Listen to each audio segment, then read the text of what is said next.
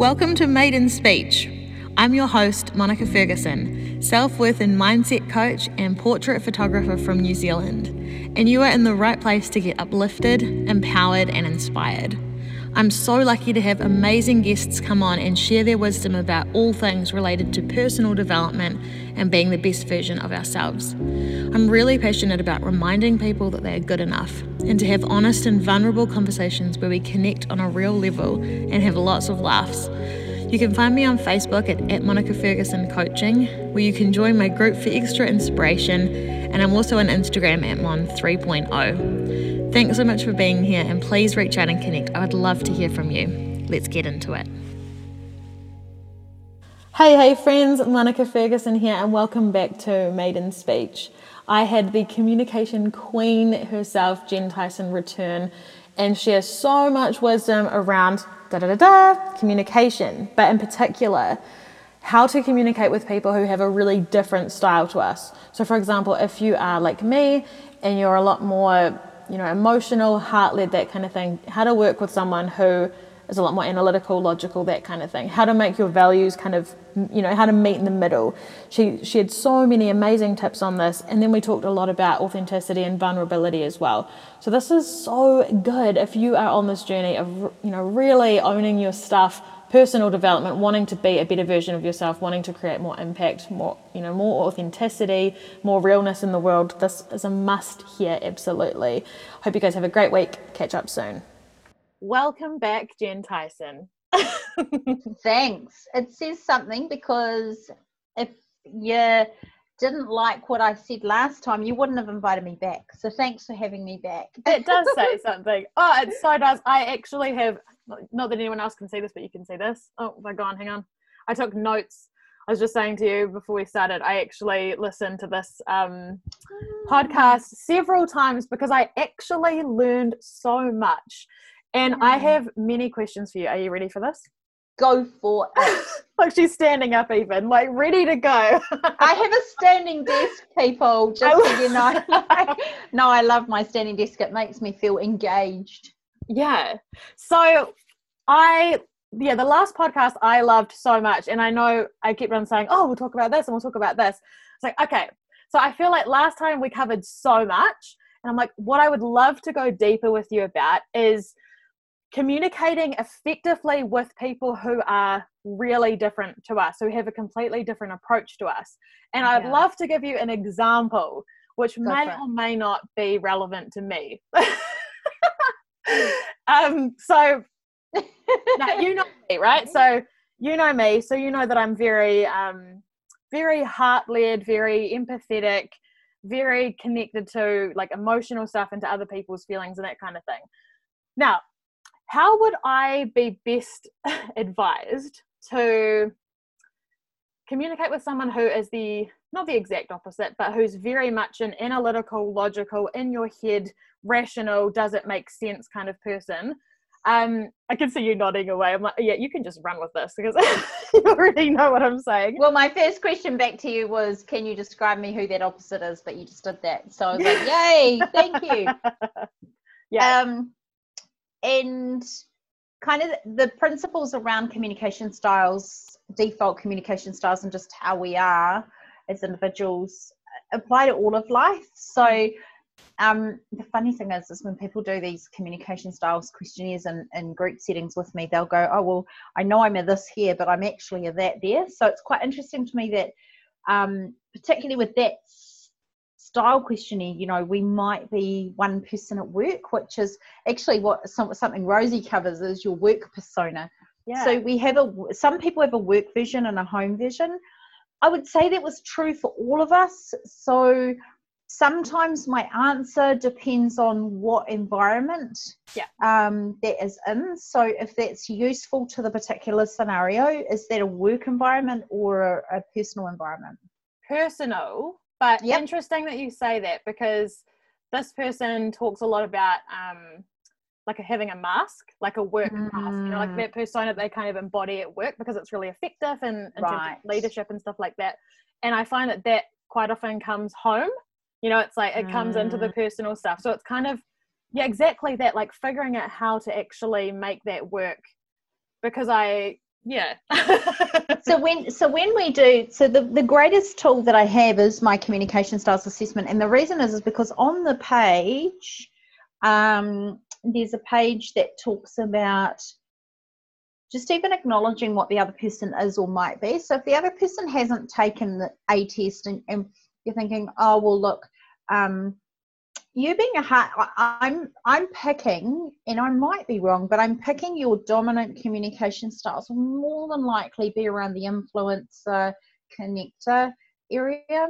So um, the influencers and connectors are the relationship people. They're the people people. The doers and the thinkers are the task people. So said example person will be in the doer and thinker category potentially. We're just really guessing here, but it's not too hard once you kind of understand the profiles. There's there's four boxes that we genuinely generally stick people into for this, and the reason is we're not trying to shove you in a box, but it's such an insight, insightful tool because here's the first part of the um, answer to your question. Once you understand it's like you talked about the love languages last time we were together. Mm-hmm. It's the same aha. Once we understand the other person's communication style, then you can have a conversation with them just around that. So it's like a conduit. So the first thing I do is segue into that conversation, however you like to uh, frame that up. So a couple of ideas would be, oh, hey, Sue, um, just checking in. I've just found out my communication style is probably around this one. You're quite different, and I'm just checking in how we can perhaps work together or communicate together better so that we're not butting heads so often. That's the sort of thing I would say.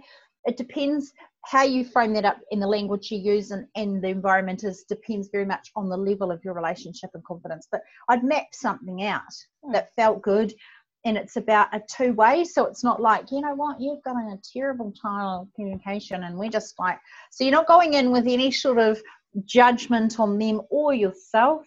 Yeah. I draw a bridge. Okay. Yep. So once you kind of got your, oh, yeah, we do communicate quite differently.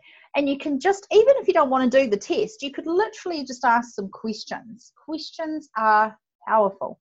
So, you know, say, one, how do you like to be communicated with? Do you like it to the point bullet or do you like it like fluff and friendly?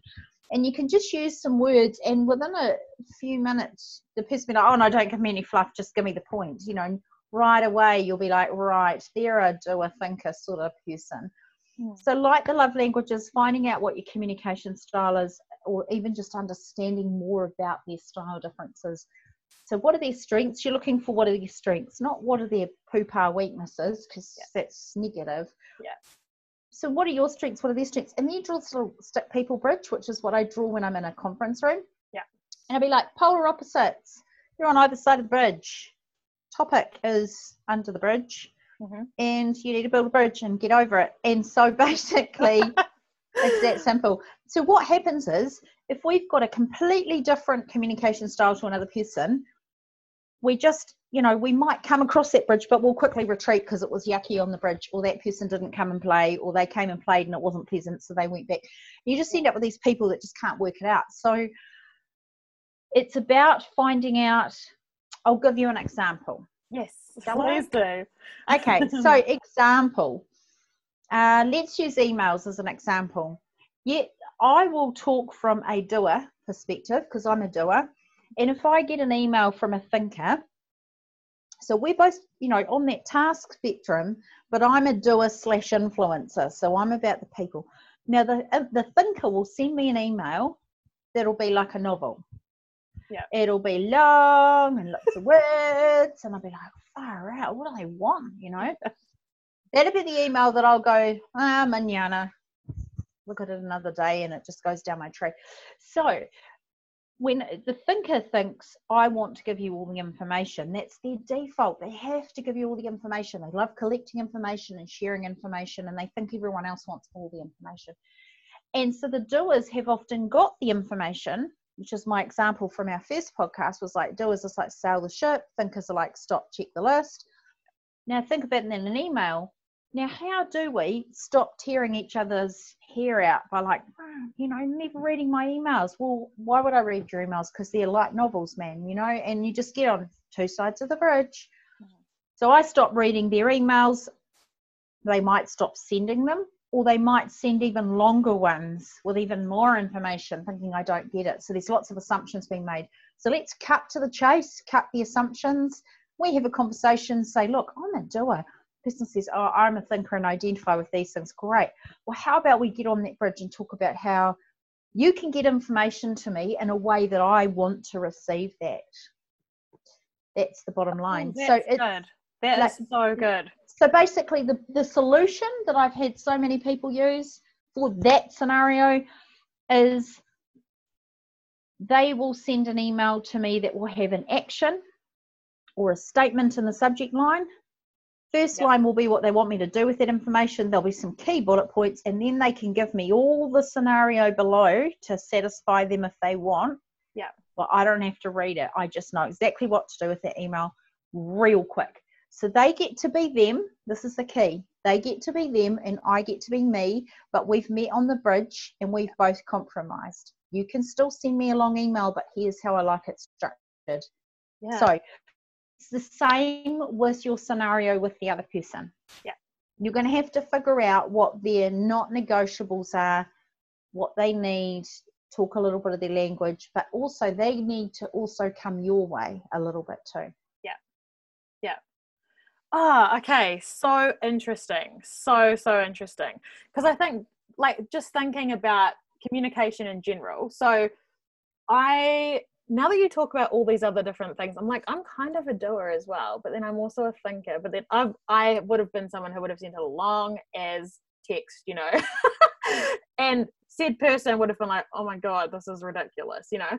But how, how does communication work when, say, one of us is a lot more expressive? One of us is a lot more like I communicate by opening up, by sharing what I'm thinking about, sharing what I'm mm. feeling. Third person doesn't really know how to deal with emotional stuff. And so it ends up being this thing where I don't really feel heard and it like it annoys. So we're both kind of pushing you know it's like how do you how do you kind of navigate that sort of thing? Because i know that um like is there a huge difference between personal and professional relationships? Yeah well that's sort of finishing that comment i made before is that um I think it's true for all of us that we do have a little bit of a difference, and that's probably healthy, right? Because yeah. you know, who you know, I come home, kick off, and I just want to be myself. There's certainly things I'd probably some things I'd say and do at home, but I definitely wouldn't in a professional setting. I think it becomes a worry though when people are so different. They have to be or feel they have to be so different at work mm.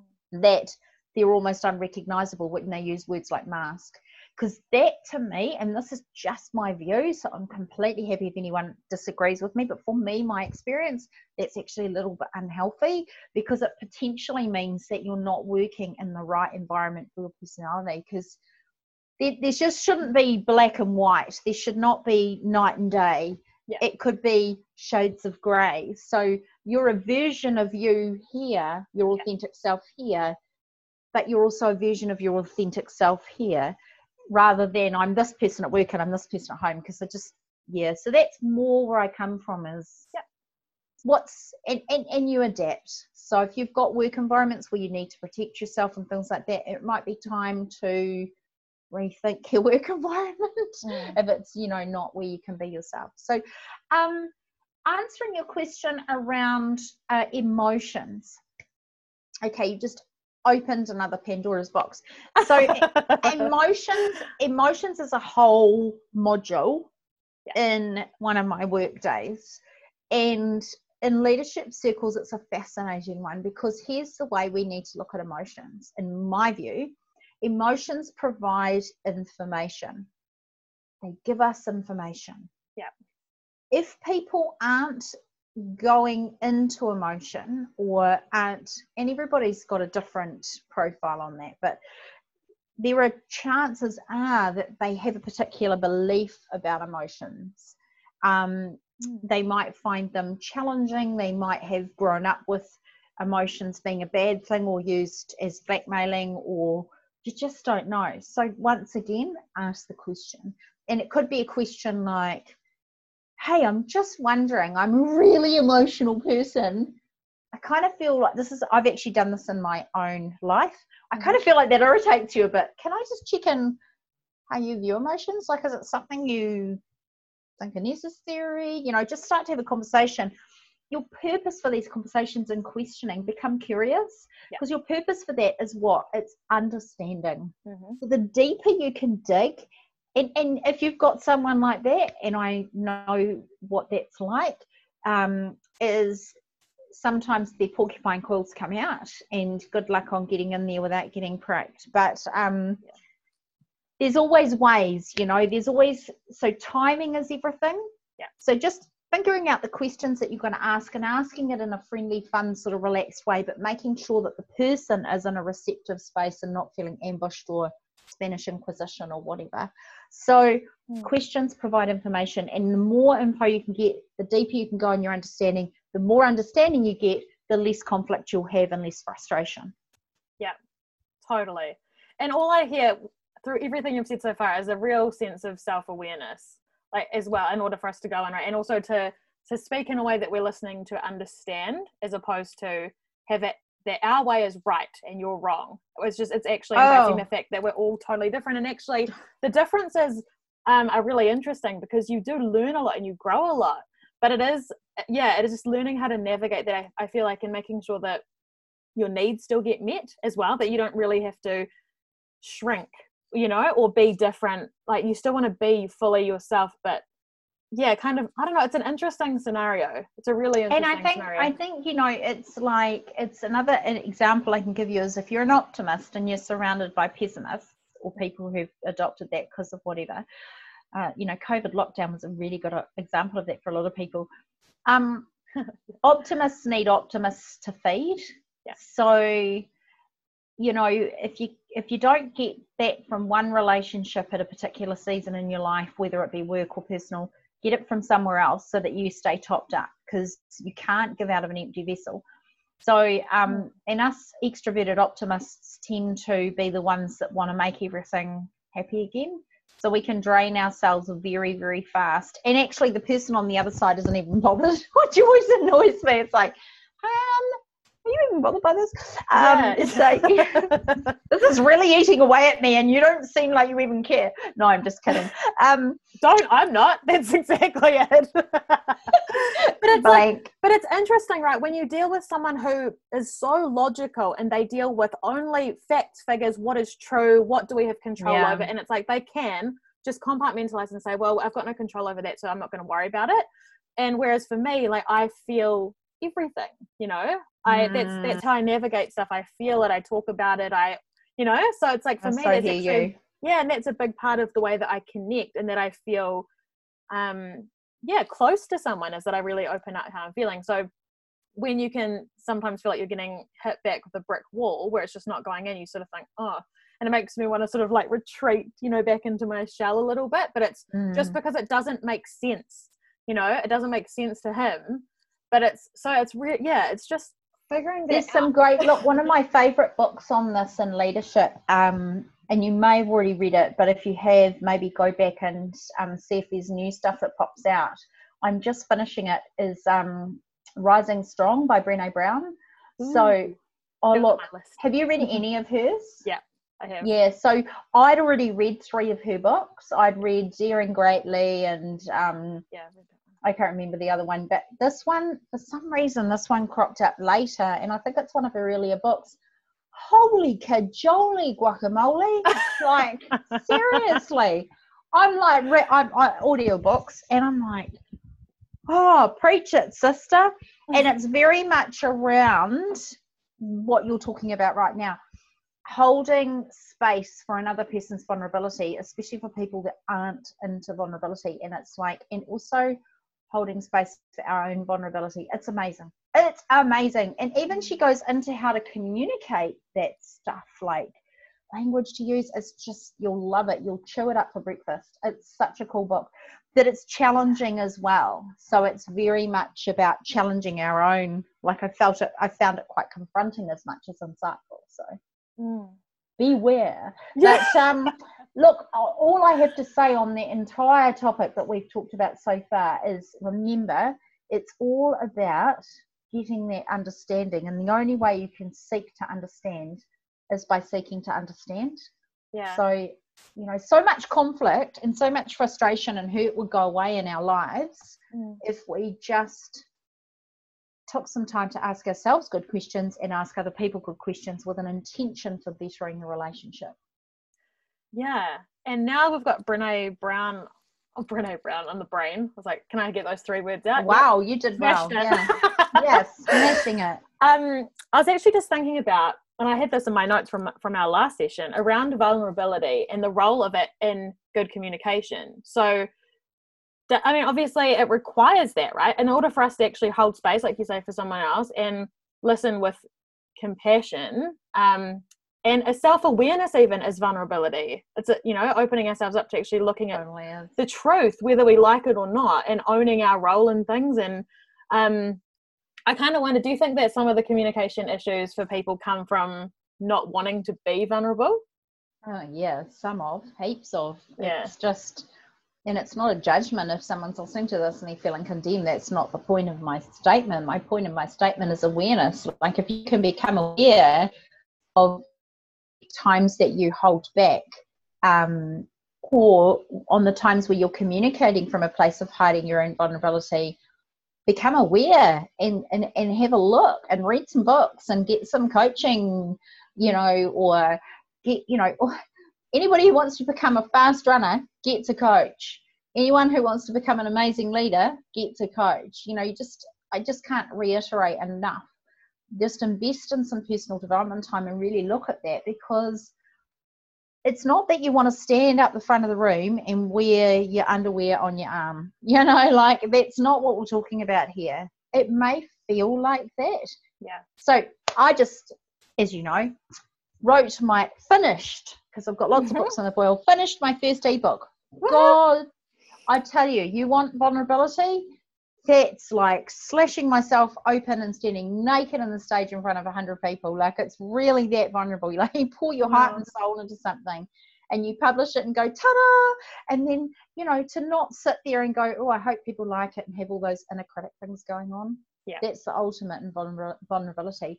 Yeah. yet i was brave enough to do it. So that's me stepping into my stretch. So yes we do hold ourselves back um, but even in just interactions like this, you know, if someone's vulnerability buttons are being pushed and they're not confident on something, that mm. can look like a lot of things in an environment that's not healthy communication wise. It can look like, you know, some mass jealousy.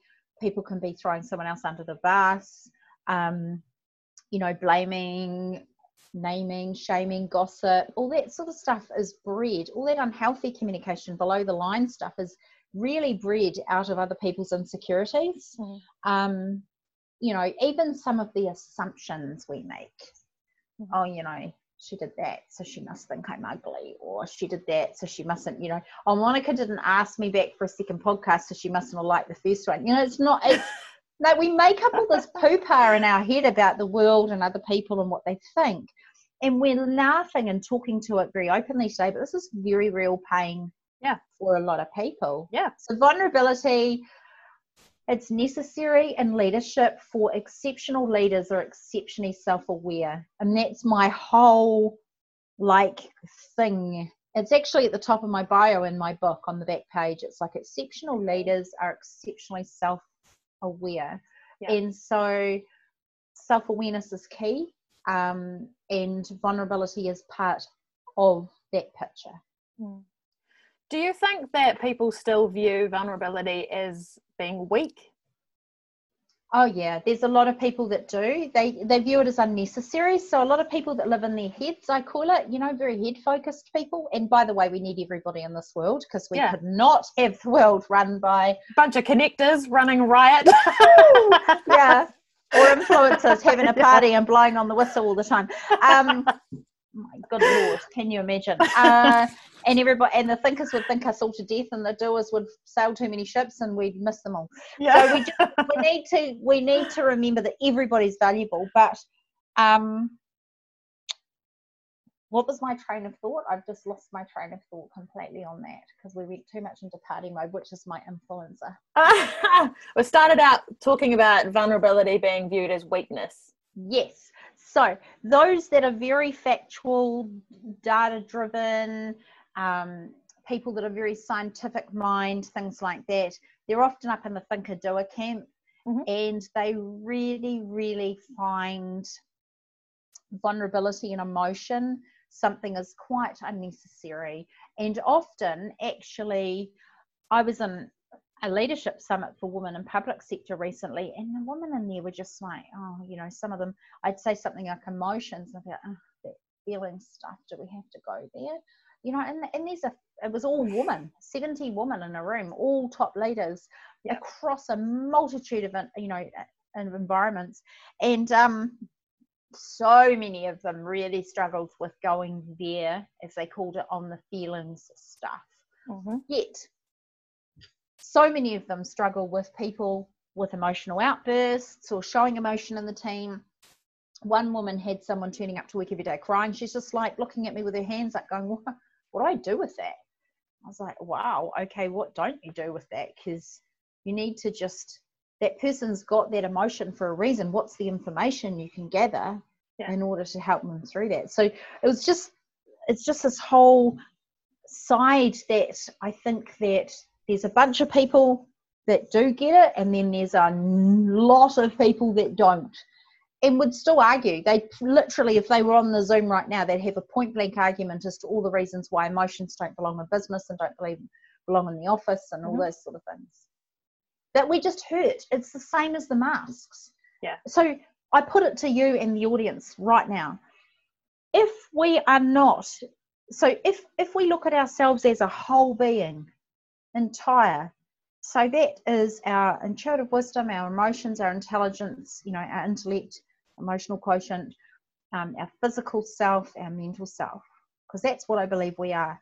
Mm-hmm. At work, at play, everything. We are an entire being and if we take that person and we just for the day while we're at work, take the little block box or drawer out that we've compartmentalized emotions in and we just leave it in the car, mm-hmm. then we are not taking our whole selves to work. Mm, we are leaving an entire piece of ourselves somewhere else. Yeah. Now, if you look at us as information, so if you're looking at me, and I'm a big screen and you're thinking, oh, what's all this information? I want to read her better. I want to communicate with her better. But I've left my box of emotions in the car. Then I'm not being fair to you in our relationship because you and I, I'm not bringing everything to the table. Mm. I love that. I yeah, since honestly, Brene Brown has totally changed the whole world, hasn't she, in terms of shame and vulnerability and stuff like that. So has. But, but it's been really interesting to kind of navigate in my own life as well. And because last year when we started the self worth tribe, we mm. we agreed that we were going to go first. So we were going to make ourselves really vulnerable first, so that everyone else felt safe to do so.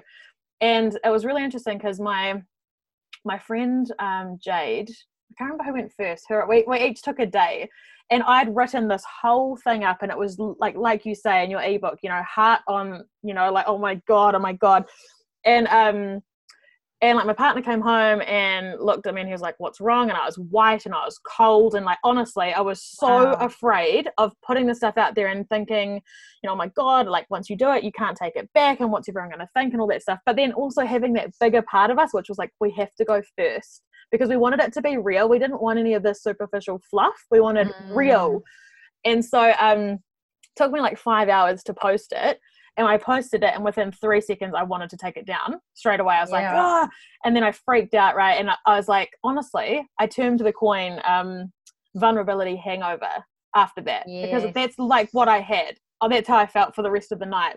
And then my friend Jade wrote something similar, and I read it, and I called her afterwards, and I was like, oh my gosh, you know, I'm so proud of you because it's it's so interesting when it's within us that we feel and honestly that thing of weakness came up. I was like oh my gosh i look weak. No one's ever going to take me seriously as a professional now because they know this is my, these are my dirty secrets. But it's the flip side. On the contrary people so connect much. to you. they relate to you because you're human you're real you share your stuff. It's like you're an example of moving through these things. Yeah. Um, but it's this crazy thing in our heads that and i think this is the the thing that i really want to be a part of shifting as well is the shame the stigma the fear around being vulnerable. Like vulnerability is power. Only the bravest people do it. I, you see it all the time you know? Um but it is such an interesting thing that like you say there are still these people that are like emotions. And it's like are you serious? Someone who has self-awareness and owns their emotions is the they are the most brilliant people and they are the ones that serve to the fullest capacity because like you said they bring their full selves. None of that's in the car when they you know? Totally. Yeah. and i'd rather be around people that have their full selves in the picture because then you're not guessing where you stand you're not having to spend all this energy worrying about what they think. You just know you, you've got an authentic real so the world needs more authenticity in leaders transparency and authenticity and yeah. um and like i said you know if you choose to be in leadership and you're holding like four boxes of yourself in the car then your team don't know who you are yeah. how the heck can you have rich connected communication high level communication exceptional relationships because not all of you's on the table not all of you's in that meeting room yeah. and so for whatever reason, and this isn't meant as a judgment, so please don't take it like that, but it's curiosity and some questions to ask yourself. And you may have gone to that space and become that sort of person because it's not been safe mm. for you to open yourself up. Yeah. So, you know, seek seek those relationships more often and, and they take time and effort and they're not always comfortable. That's the thing with communicating at this level yeah. it's not always comfortable because even having vital conversations, people call them courageous conversations, there is such an element of vulnerability there. Yeah. Because you're actually, if you work through my one of my, I've got a free course on there if anybody's interested in around having vital conversations, and there's actually a framing worksheet where it tells you how to prepare for a conversation, and it could be about a raise, it could be about a promotion, it could be about someone's behavior, lots and lots of different ways you could use it that asks really good questions like, you know, what about how they're feeling? What about your intentions? Are you trying to be right, like you said at the beginning? Yeah. If you go into any conversation, any at all, with the need to be right, yeah. you might as well just put the big L shirt on right now because then you'll just have two losers. Like, I'll lose, you'll lose. Yeah. And I know that's really harsh. I love so it. it's just, but it's actually really true.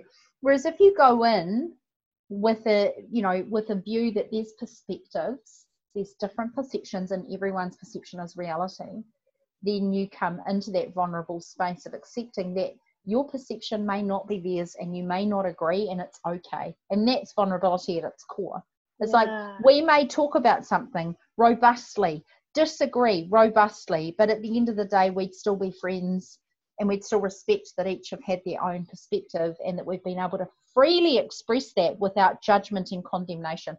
Isn't that a wonderful picture? Like, wouldn't you just mm. love all your relationships to be at that level of honesty? Yeah, yeah. And I love what you said about how we need everyone because the, there is so much to learn actually from people who are so different to us. Like, I find, because you know, it's really easy when you're in your little space um, it's easy to go extreme. Like it would be easy for me to, you know, it's actually nice to have someone who's very different balance me out a little bit. Um, yeah, but it's like, yeah, it's very interesting.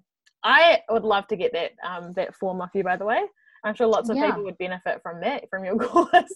Oh, the Vital Conversations is actually one of my more popular free courses. It's the one that the most amount of people have signed up for. Um, and uh, yeah because it's just all about having the courage to have those conversations that matter. So my whole thing is you know be brave enough to have a conversation that matters. Yeah. Because if we're not if we're holding back we're still keeping a part of us out of that relationship. So just say you know we're friends we're trucking along and there's something that you keep doing like that really irks me or vice versa and we don't say anything because we're too afraid that you might hate me, or all the other things that will make up our own narratives about what will happen. Um, once again, assumption, assumption, assumption. And we stay dishonest in the relationship because we're holding on. So we I call that being out of integrity with the other person and yourself. Yeah. Because actually there's something I really need to say to you, Monica, but I'm just not brave enough and I'm too afraid of what might happen. So I'll just pretend everything's okay. And if I'm one other type of person, I might tell someone else. Mm. Or if I'm not that type of person, I keep it to myself. But every time I see you and you do that thing, it's just like, oh, you know, and it, it, it gets in the yeah. way of our freedom and our relationship and um, leads us to, you know, not be truly honest with each other. Whereas what it takes, my experience with those vital conversations, because people are really scared of them, is press in and do the small ones first and, and, and then you get braver and better. It's like going to the gym. Start by lifting a kilo, then go to two, then go to three, whatever. Um, and how cool is it when you have you know i just don't hesitate anymore i'm not saying it's not comfortable it's comfortable for me because there's yeah. still those ones i want to avoid like the plague i'm like really i need to have that conversation and i have to kick myself up the butt but i do it and i do it quickly. So i address things quickly in my life so i don't have all this baggage that i'm taking mm. on the trip. Yeah. You know so if that relationship that you were talking about earlier or that you know that um you know conversa- communication styles that there is an example of a vital conversation. Yeah. Because it's not working the way it is for you. It might be working for the other person just because they're not worried but that doesn't mean that it's working. So it's like you now have the choice and the empowered choice to go and have that vital conversation to start the inquiry and start the understanding process. Mm-hmm. yeah it just goes deeper and deeper. I mean, look, yeah. you know, I feel like I'm getting my spade out and I'm just digging that hole deeper, but you know, that's kind of like. I, I keep looking at the clock and I'm like, how does this happen? We've been talking for ages and it feels like seconds. Have we? Yep. Oh my gosh. but um, I also just wanted to comment on what you were talking about. You know, when when something's really bugging you and you don't say it, I actually feel like at that point for so many of us, it actually becomes a self worth issue, and because it's like an act of betrayal. If we feel something really strongly and we don't say it, it's like we're putting everyone else's needs before our own and we kind mm. of disempower ourselves. And this is one of the things that I've noticed for people that even, let's say, people needed to have this conversation with someone, but they didn't feel that they could. I will get them to journal about it. So I will get them to write it because just that act of saying what they mean, right. even to a diary, like it gives them their voice back and they yes. start to feel oh, and they so they're reminded that actually, you know, I am worthy of this. Like I, I actually do deserve to have good relationships. And it's like you take your mm. power back. Um, yeah. which I feel like that's what it sounds like you're talking about. You know, it's you are in an empowered state when you you can't go into these conversations kind of like love me anyway because then you're never going to say what you mean. So you do have to have that mm. that backing of self respect, I guess, um, first. Yeah, and I think the important thing, yeah, and I think the important thing is so in my course I also talk about because often people don't speak because they don't have the words to say. So yep, the mm. fear's holding them back, but then like so I could get over the fear, but I still wouldn't know what to say, or I'd stuff it up by opening the conversation wrong. So I do, and when you see what I've written, it's so they're really basic, but because our issues individually are so up in our own face, like I'm showing my hand in my own face right now, that's our issues. And it really when we're there it's there up there we can't necessarily see we can't be creative about how to get out of it. So it's just having a framework it's having some questions to ask and some things to use that help people to understand and take their power back. That having that conversation and those conversations can be about boundaries too. So if someone's repeatedly you know crossing your boundaries it does come back to your self-worth why are you allowing them to to you know because as long as someone's taking advantage of you and i'm not saying that in you know because i don't want people who are like in you know maybe domestic situations that they feel empowered you know that's not that level. I'm just talking about on a general level. Yeah. Um, if there's someone at work who's always asking you to finish their work and you keep finishing their work then you're your own worst enemy instead of actually having that vital conversation and saying you know what, Joe, you finish your own work. No, not quite like that, but yeah. but you know, it's you can do it nicely. Yeah. So what happens when you need to have a vital conversation with someone and you've done the best that you can to, you know to come in open minded all that sort of thing and they have a really strong and negative response to that how do you navigate that i have hmm. so two things first of all realizing that conversations are powerful mm-hmm. all conversations are powerful one way or the other second accepting that um, the better i got at the skill i will get eight to nine conversations that'll go well so yeah. that leaves a deficit of one to two that won't. Yeah. And it's okay because it's still a powerful conversation because guess what? I still have a choice. Mm. The choice might not be the one I wanted to make. Um, and my example for that is um, working in a contract situation many years ago. And the contract person in charge of my contract I deeply loved and respected, um, it switched hands. And the new person was someone that, oh man, our values were so like North Pole and South Pole. Okay. Mm. So that's what it was about.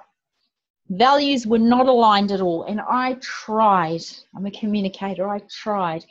And I went to have this vital conversation with this person, used my own framework, did everything like you just said, did my best, good intentions, positive, took them out for lunch, great environment, great conversation. And when I brought up the issue, which was quite a serious one for me, it was actually plagiarizing my work and claiming it as their own. Um, and also, they had um, not backed me in a situation where someone was gossiping about me. So it was a really, you know, there's a couple of really serious issues. And I brought the issues up, and this person just goes, Ah, oh, you just need background. You need to back. You need to become, you know, get a thicker skin and uh, get over it. I'm not even, you know, why are you even worried about that? And I literally just shut down because I at that point went, this is not going to go the way because my when you look at my sheet it's like what do you want for this relationship? We what's the ideal outcome? You do all this positive stuff. Yeah. and what i wanted was to continue working have the air cleared and us move on. That wasn't going to happen. And so literally walked away from that went to my coach and said this is what happened. And that coach said to me you have to you have an option. You you, you either stay and learn to live with it or you leave. Mm-hmm. so i handed in my resignation. Mm-hmm and it wasn't because I didn't need the money or the position, but I realized that my I tried everything like you said. Yeah. It wasn't going to go well. And so I, so my my end result is always have you know what's the worst case scenario if I have this? What's my what's my ultimate choice? What are my ultimate choices? And depending on the relationship and the stakes, because all stakes are different levels, right? You, you know, if it's a um, personal relationship stakes might be really high you just don't walk out on it. But you know it might be that the next level is getting some counseling or you know it's you've got to figure out on paper first your ideal outcome then plan b plan c plan d. And when you get to the final plan you have to be ballsy enough to make that decision. Why? Because then you're empowered and you're at choice. So this goes back to my entire mantra all the time we are 100% responsible for everything in our lives. Mm-hmm. People go, What? Can't be. I'm not taking responsibility for how that person treats me. Yeah. Actually, you can. And to me, that is the most empowering statement as well as the most challenging. Yeah. We are 100% responsible for everything in our lives. And the other part of that is we are communicating 100% of the time. Mm, yeah. It's um it's really interesting too. I think when you get into this, you know, serious like personal development journey and you really work on owning your stuff and reflecting on your own stuff and you're dealing with someone who doesn't do that. And one of the the big things that I've I've had over the years, and actually John O, who I've done several podcasts with, we talked about this, um, is that I get told that I'm too sensitive a lot of the time. Now, I am sensitive. I totally own it. It's what makes me so good at what I do. It's one of your um, superpowers, girlfriend. It's, it. it's, it. it's like it makes me able to connect to people. However, what I've found too is that there's like the, the component of okay, I am sensitive, so am I overreacting to this? But on the flip side, people use that as a as a way to uh, not own their own stuff like and shut you down yeah and to dismiss to dismiss me oh you're too you're too sensitive da da da da. No, you're you reading just, too much into it. Yeah. Yeah, you just behaved so badly and refused to apologize, actually. So it's like, you know, navigating all that stuff as well. It's really um at times can be interesting. the only thing I've ever learned in that space for all of us is to always hold the mirror up. It's the last place we go because it's easier to, not easier, because it's painful, but it's almost more default for us to look at the other person what they've yeah. done wrong. You, you, you look at your eyes. Your eyes are pointing at the other person. Your fingers pointing at the other person. Your brain is pointing at the other person. Yeah. Your anger is pointing at the other person. Your revenge. You're like, well, I'm not going to do this for you today because you did that, and you know whatever. Mm. But as soon as we stop, take a breath, and literally go walk in front of a mirror and go, I am at choice. I have a choice in how I respond to this yeah. And I, you cannot change other people's behavior, but you can 100% influence. You mm. can influence people. And so what happens is I work on becoming the best, bestest, bestest version of myself, which is like work in progress every day. And um, doing all these things myself and then the people that are going to transform as a result and be influenced by that do. Yeah. And the people that just can't get on board that positive journey with you and take a look at themselves, because by doing that, we by looking at ourselves in the mirror, we absolutely invite other people to do the same.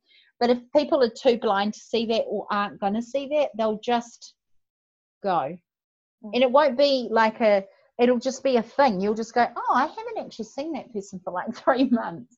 And it'll just be because your paths aren't connected anymore because you've grown, they haven't. And so that sounds really scary to some people because we cherish our relationships, but actually, I think at, at 51, I've realized that my life has gone through so many seasons. Mm-hmm. And in every season, there's been amazing people in those seasons that I would absolutely say have been a part of me growing through that next season.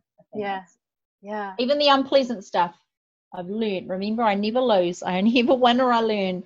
Yeah. And uh, I look, I, I saw someone the other day who I was friends with back in my 20s, and I was like, whoa, I don't even remember what it felt like to be that person.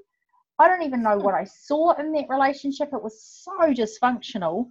Yet, eventually, we just grow apart, and you know, and it's really fascinating to me. But I was like, wow, I'm really thankful for that time because this this happened or you know that that happened yeah. yeah yeah it's really interesting having facebook now because you know the memories thing pops up and like a birthday from three years ago will pop up and you're like holy i'm not friends with any of them anymore and it's interesting i started thinking of life as like a revolving door you know where people come in mm. people come out and quite mm. often they'll come back again you know someone will go overseas and they'll come back or whatever but it is that thing of um i totally get that thing of not wanting to let go as well and you know holding on to people but actually at some point i feel like if you are committed to becoming the best version of yourself you're going to have to learn to let go of the control a little bit. Mm. and um, that not everyone is meant to be there like you say they maybe they're there for a season. Maybe they're there to help you or to you know you grow off each other or something but that thing of holding on tight means that we'll never be able to allow all the good stuff that's coming for us. Um, but I think it's also to do as well with the external. Like we like to look at the external to validate us, you know, and it, it feels good to have lots of friends and, to, you know, like, mm. so when you mm. actually let go, it's like, oh my gosh. And then I think we make that about us a lot of the time as well. That's what I was thinking about before, you know, when you're talking about the person who, yeah, who dismisses you and refuses to take ownership for their own stuff Mm. It's like hmm. we it's so easy in that moment to to go, oh, it's because I'm not good enough. They're treating me like this because I deserve it. And that's where for me the self worth bit kicks in. So and the self awareness where we can look at their behavior and separate ourselves from it and not make it about us. yeah, and because it's not, it's actually about them. So there's so many memes and sayings about that. But you know, I wish we had time today to talk um, about my other favorite topic, which is our values and our purpose, um, because I know it segues nicely into what you do with your people. And I just feel so strongly that when, if we don't know if we don't start to discover and connect with our values and our purpose, even annually, so I know what mine are and they haven't changed for years, but I still revisit them annually and do a check. Am I still connected to these? Is my work still, you know, working? Are the people that I'm working with still aligning with these in some way?